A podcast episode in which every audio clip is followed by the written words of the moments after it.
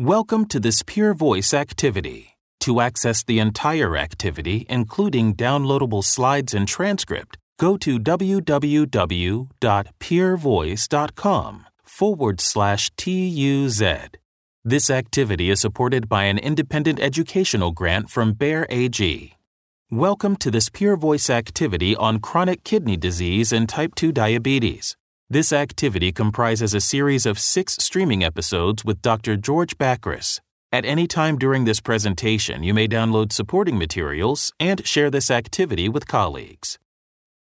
Hello, I'm Professor George Bakris from the University of Chicago Medicine. Welcome to this activity entitled Step-by-Step Setting a Course for Managing C K D and Type two Diabetes with Nonsteroidal M R As. In the next six short episodes, I will explore the options and issues when treating patients with type two diabetes and C K D based on a patient case scenario. During this first presentation, I will address the importance of prompt detection of C K D in a patient with type two diabetes. Okay, this is Dora, a fifty-one-year-old African-American woman. She comes in with complaints of urinating more at night, getting up three to four times. On her physical exam, she's hypertensive at one sixty-four over ninety-six with a pulse rate of eighty-four. And she does have a soft systolic murmur. Her family history is positive for her father having hypertension, hyperlipidemia, and had an M I at age sixty-four and recovered with three stents.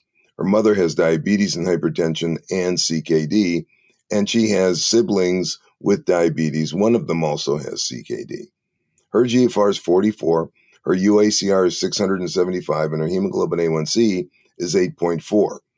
Also, her L D L cholesterol is one thirty-one, and her triglycerides are elevated at two seventy-three, with a hemoglobin of twelve. Her only medication is five milligrams of lisinopril, which she was given seven years ago for mild hypertension. She was also told to lose weight, and she does have, she had at that time borderline diabetes. So diabetes is the leading cause of C K D, followed by hypertension, and together they account for about seventy-two percent of people on dialysis in the world. If you look at early detection of patients with C K D and type two diabetes, it is critical to not only make the diagnosis early, inform the patient so they can work with you, and properly diagnose it with U A C R and estimated G F R. You need both to make the proper diagnosis, and this needs to be checked annually in the beginning when kidney function is normal and more frequently as kidney function deteriorates. So you have to do this. You also have to monitor the diabetes. Now, this is essential to have in your office and show the patients where they are. This incorporates the mandatory use of urinary albumin excretion in the spot urine and estimated G F R. And together, you can see what you need to do as a physician, but the patient will also see what their risk is for not just kidney disease progression, but cardiovascular disease. Obviously, red is bad, green is good, and then there's in between. And the patient needs to know this and know what their risks are. The prediction of C K D is tough, but you need to know where you fit into this. And you can see her G F R was forty-four, so she's stage three B, and she's got over three hundred milligrams of albuminuria, so she's going to be in three A. So you would say she's stage three B A three.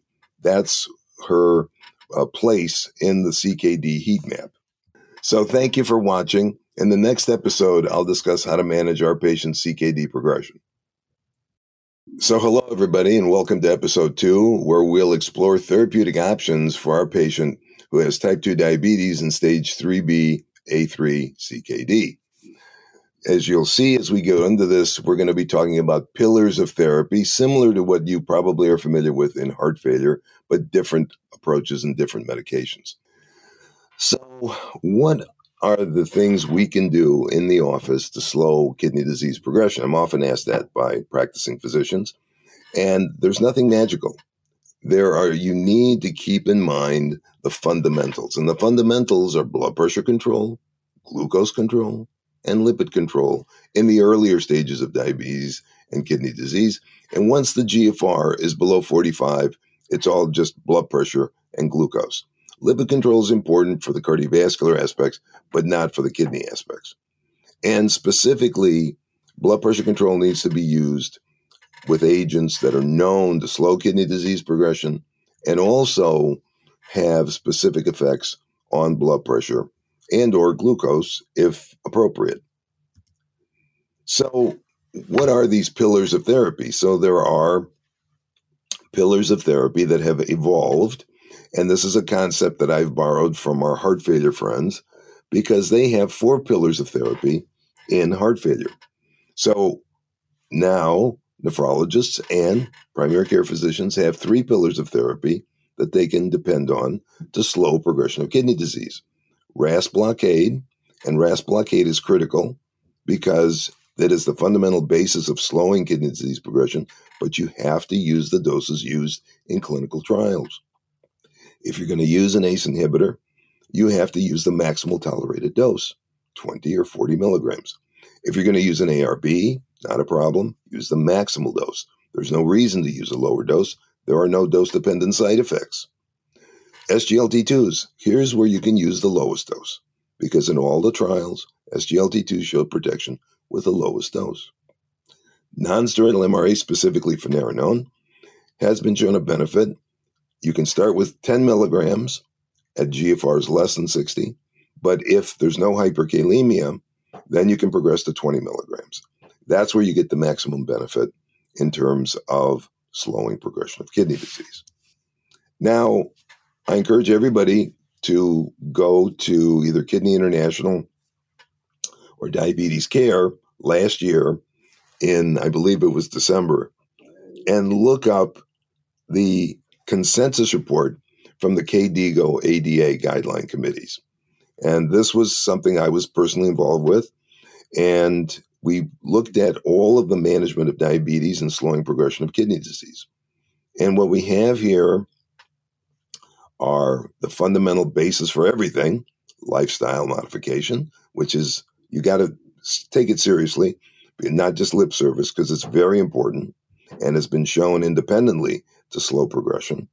And then agents. So if you have kidney disease and diabetes, then you have to be on an S G L T two. You can use metformin, that's fine, but you have to be on an S G L T two. And if you have heart failure and um, diabetes, you should be on an S G L T two. Additionally, you need to be on a R A S blocker. And once those therapies are solidified, you have more than thirty milligrams of albuminuria, another reason to check it, you need to be on finerenone or non-steroidal M R A, because that maximally slows kidney disease progression based on what we have right now. So it's important to look at this paradigm and keep it important when you're managing and not just stop with low-dose A C E or A R B or an S G L T two and forget about everything else. You need to do it correctly. It's not just presence or absence. So in the next episode, I'm going to discuss how to manage our patients with C V D, but I think it's important that you understand that the components are not just have somebody on an A C E, have somebody on an S G L T two, have somebody on non-steroidal M R A. It doesn't work like that. You need to use the doses used in the clinical trials, because if you don't, you will not get the benefit you think you're getting. Thank you very much, and I'll see you at the next episode. Hello, everybody. Welcome to episode three, where I will discuss how to manage our patients' cardiovascular problems. Again, let me remind you, this is Dora, fifty-one-year-old African-American woman. And what's the approach now? Because we want to prevent heart failure. Remember, in C K D with diabetes, there's a threefold greater risk of heart failure and heart failure hospitalizations than there are in people without C K D. So it's very important that our strategies look at also preventing heart failure hospitalizations. So again, here's Dora with our uh, advanced kidney disease here. I think it's important, first of all, to understand that the three pillars of therapy, the R A S blockers, the S G L T twos, and the M R As, all cause an initial drop in G F R. So when you start somebody on a R A S blocker and their creatinine goes up, who cares? Not a problem. you should allow up to, and this is in guidelines, you should allow up to a twenty-five to thirty percent increase in serum creatinine as long as the potassium doesn't go to five point five. It will go there and stay there. This is why you should not start all three of these drugs at once, because then you will get a big drop in G F R, bigger than thirty percent, and then you won't know what to do. So the, the this is the art of using this. So start with the R A S blockers, let it stabilize for about two weeks, then you can add an S G L T two, you'll get another rise in creatinine, maybe not as much, but you'll get one. Again, wait for about one to two weeks, and then you can start finerenone if there's residual albuminuria. That is the way to do it. Then you will get a reduction in progression of kidney disease, and that is maximal cardiovascular, cardiorenal protection. Now, there's a reference to this slide, and I encourage you all to read it, because we go into great detail on the clinical trials that support this figure. Many physicians fail to maximize doses of R A S inhibitors because of a rise in creatinine or the potassium going up zero point two, zero point three milliequivalents.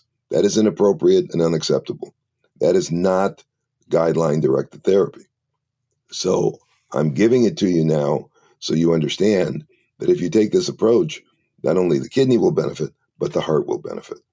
And of course, if the patient understands that what, what you're doing and why, they won't call you and say, my creatinine's gone up, because they will already expect it. It's very important to have this communication. This is why you have to show the heat map to the patient. And this is what I was talking about earlier, just to show you some data of threefold greater risk of heart failure in people with kidney disease than as opposed to people without kidney disease. Now, I think it's important when you look at the use of these agents together. This is an analysis done in over thirteen thousand patients on finerenone, and it looks at heart failure hospitalizations. And you can see very clearly that the combination of S G L T two with finerenone dramatically reduced heart failure hospitalizations. So clearly, there's an additive benefit in using these agents together in diabetic patients with C K D. So in heart failure, I told you they have four pillars, and there's their four pillars. Guess what? Two of these pillars are the same as the pillars that you use in kidney disease. And so I just wanted to make the point here that there's an overlap in terms of what's good for the kidney is also good for the heart. So looking at the impact of glucose-lowering therapies in advanced C K D, I think it's important to understand that for the heart, yes, S G L T twos are very important. S G L T twos, by the way, do nothing to lower glucose if your G F R is below forty-five. That should be very important. So the concept that people have that S G L T twos are glucose-lowering medications, that's true if you have normal kidney function. But if you have advanced kidney disease, they do nothing to lower glucose. Yet, down to a G F R of twenty, they still protect the kidney. So the mechanisms are multiple here. And glucose lowering is actually a minor issue in advanced kidney disease because these drugs do nothing to lower glucose, yet they protect the heart and the kidney. So very important concept to understand. Additionally, and this data is true for the heart, we don't have the kidney data yet, G L P one R As are also very beneficial, not for heart failure, but for atherosclerotic kidney, for atherosclerotic cardiovascular disease. In fact, in the diabetes guidelines, G L P one R As are mandated if the patient has diabetes and atherosclerotic cardiovascular disease. So again, another option and being tested right now in the FLOW trial to see if these agents also slow progression of kidney disease, the results of which will be out next year. But if this is positive, we'll then have a fourth pillar to slow C K D progression and reduce cardiovascular disease. So with that in mind, in the next episode, I will discuss what to do to protect our patient's kidney function. Hello, everybody. Welcome to episode four, where we will explore how to protect our patient's kidney function. So again, just let me remind you, We've treated the patient now. Dora comes in two months after her first visit. Now her blood pressure is one thirty-six over eighty. Remember, it was one sixty-four over ninety-six. Her E G F R is now thirty-eight. Remember, it was forty-four before. And her U A C R is three hundred. Remember, it was six hundred seventy-five before. Her potassium is reasonable at four point six. Her current therapy includes maximum doses of a R A S blocker and an S G L T two. So the question is, what are the next step? And the next step here, because she has significant albuminuria, is to add finerenone, the nonsteroidal M R A, at ten milligrams because her G F R is less than sixty and her potassium is in the normal range. So how do you do this?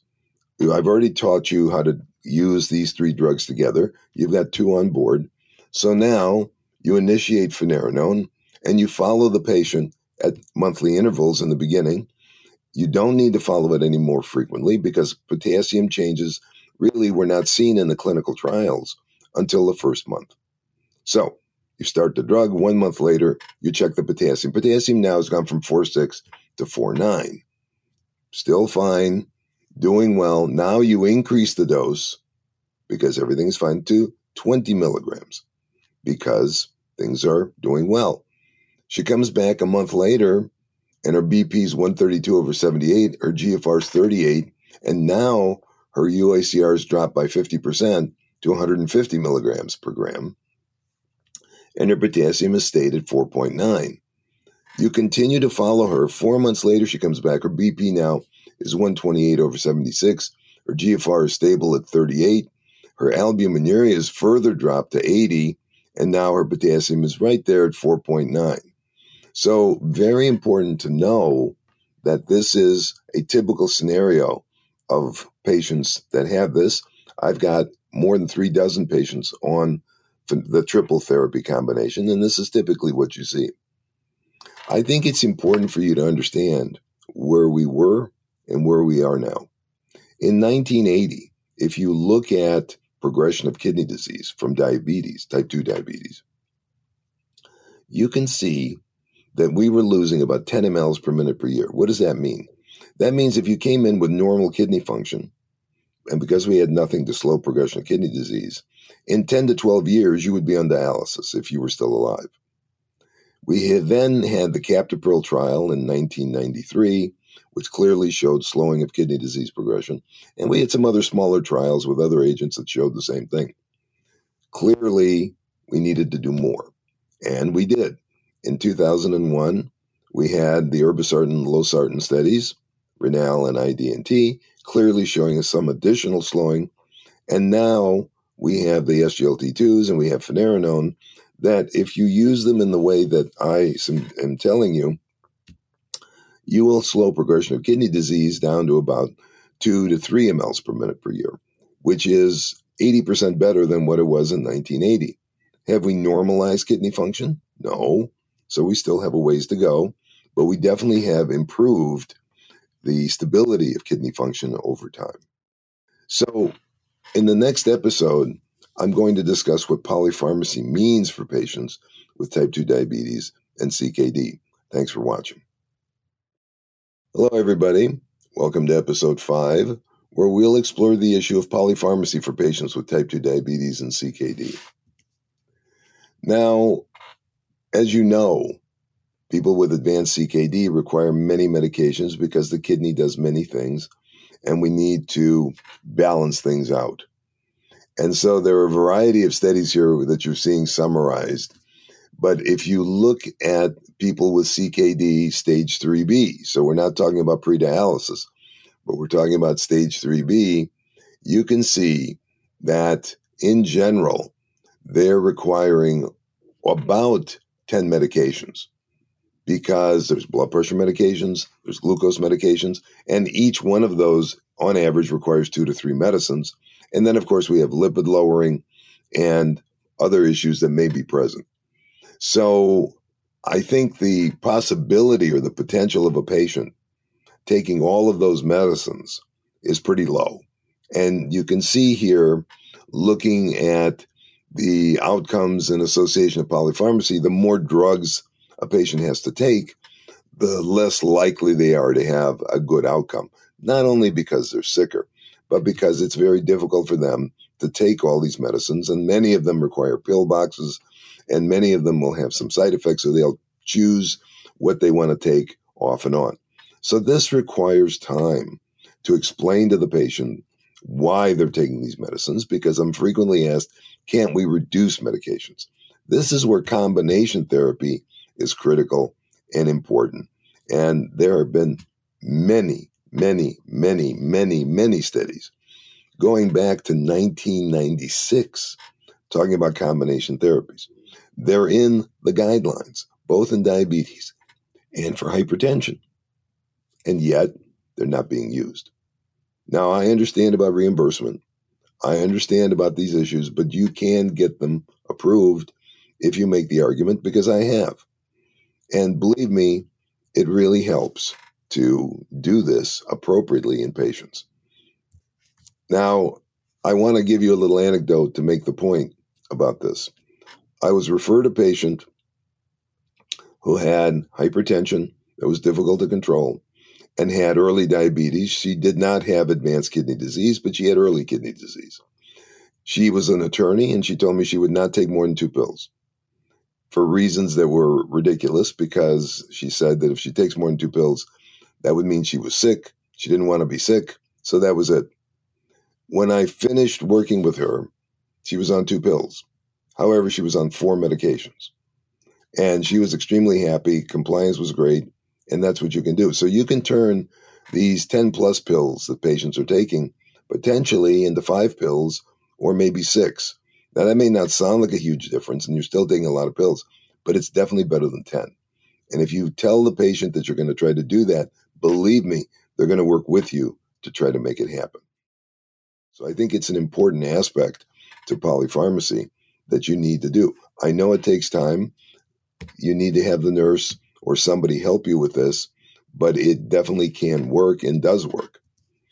So thank you for watching. In the next episode and the last episode, I'll discuss the importance of adherence for patients with C K D and type two diabetes. Thank you. Hello again, everybody. Welcome to episode six, where we will explore how to engage patients with type two diabetes and C K D with their care and how to increase adherence.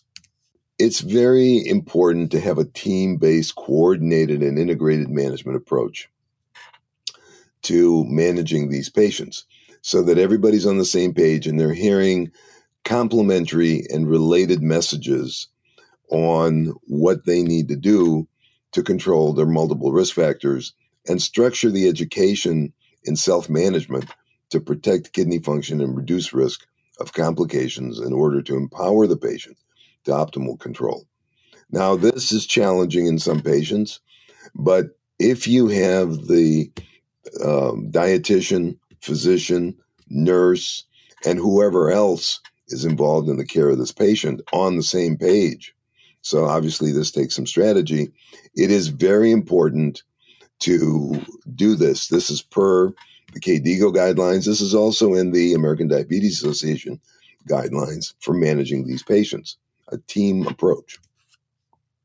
So I think also it's important to keep in mind that at all cost, they cannot get conflicting messages. And they may ask one of the members of the team something that they forgot to ask another member of the team. If that person does not know the answer, they should either get the answer or refer them back to who has the answer. Because if they give an answer and then later ask the physician and they give a different answer, then there's going to be some trust issues. So you really need, and that's what this is all about. It's not just effective communication. It's the same message being given by different people to the patient so that they see everybody's on the same page. I think this is an important concept that needs to be carried forward. So thank you for your time. And this was the last of our six episodes, so I hope you found them useful for your practice. Thank you for listening. This has been an activity published by PeerVoice.